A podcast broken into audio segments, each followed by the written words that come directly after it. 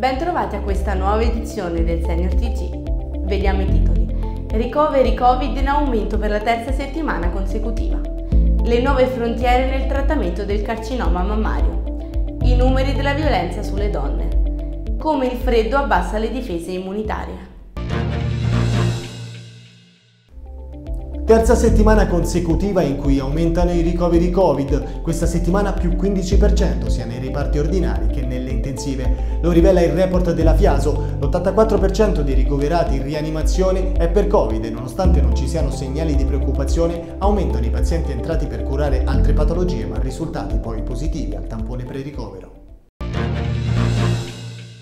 Il tumore alla mammella, secondo i dati di IOM e Airtum, rappresenta un terzo di tutti i tumori femminili, ma grazie ad una diagnosi precoce e alle terapie innovative, l'87% delle donne guarisce. Ne abbiamo parlato con Giampaolo Bianchini, responsabile del gruppo mammella del Dipartimento di Oncologia al San Raffaele di Milano. Eh, la domanda è se oltre a, eh, ad avere un impatto importante in termini di riduzione del rischio di progressione, il trattamento migliora la sopravvivenza dei pazienti. La risposta è sì eh, il farmaco eh, determina una riduzione proporzionale del rischio di morte del 36% eh, e lo fa in modo clinicamente significativo e statisticamente significativo e importante per la validità del dato.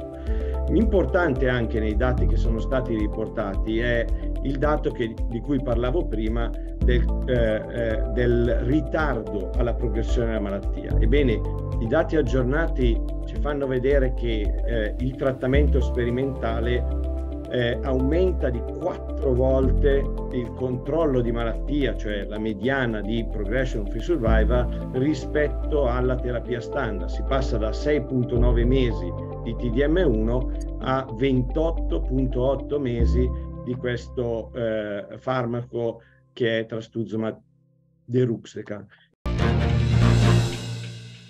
Sono sempre più frequenti i casi di violenza sulle donne. L'OMS stessa la definisce come un problema di salute di proporzioni globali enormi. Sentiamo l'onorevole su Adasbai. Sono tantissimi, sono tantissimi perché eh, uscito adesso il report, eh, noi solo il numero verde, abbiamo anche un numero verde mai più sola, abbiamo registrato più di 4.800 chiamate solo quest'anno. E durante il Covid erano tantissimi, erano quasi ogni 10 minuti e purtroppo durante il Covid abbiamo avuto grossissime difficoltà a raggiungere quelle donne e poterli anche aiutarli materialmente perché eh, non c'erano centri, erano tutti chiusi e sono tanti, sono tante. Questo per quanto riguarda le donne immigrate, poi sono tante donne italiane che purtroppo eh, ogni tre giorni viene a mancare una. Purtroppo viene a mancare quella rete, la rete amicale, la rete esterna, no? eh, viene a mancare, è venuta a mancare. E poi l'altro problema più grave è che non c'erano posti dove mettere una donna vittima di violenza, era tutto chiuso, tutto, non c'era un posto. Noi gio- abbiamo perso tante giornate per trovare un letto per una donna, non abbiamo trovato neanche un letto, ma figuriamoci se c'è bambino. Durante la stagione invernale si è più soggetti a raffreddori, influenze e Covid. Una ricerca dell'Harvard Medical School ci spiega il perché. Le basse temperature sopprimono la prima linea delle difese immunitarie, messe in atto nel naso, che costituisce la porta d'ingresso di virus e batteri che infettano le vie aeree. Lo studio, in collaborazione con la Northwestern University, potrebbe portare a nuove soluzioni terapeutiche come l'assunzione di spray nasali che rafforzino le difese immunitarie. Per oggi è tutto. Prima di salutarvi vi ricordo Pronto Senior Salute.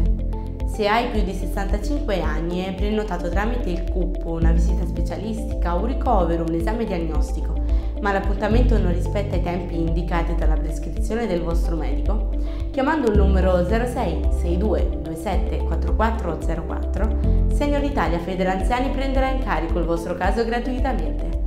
Vi ricordo inoltre che potete seguirci sulle nostre pagine Facebook, YouTube e Instagram e vi do appuntamento alla prossima edizione.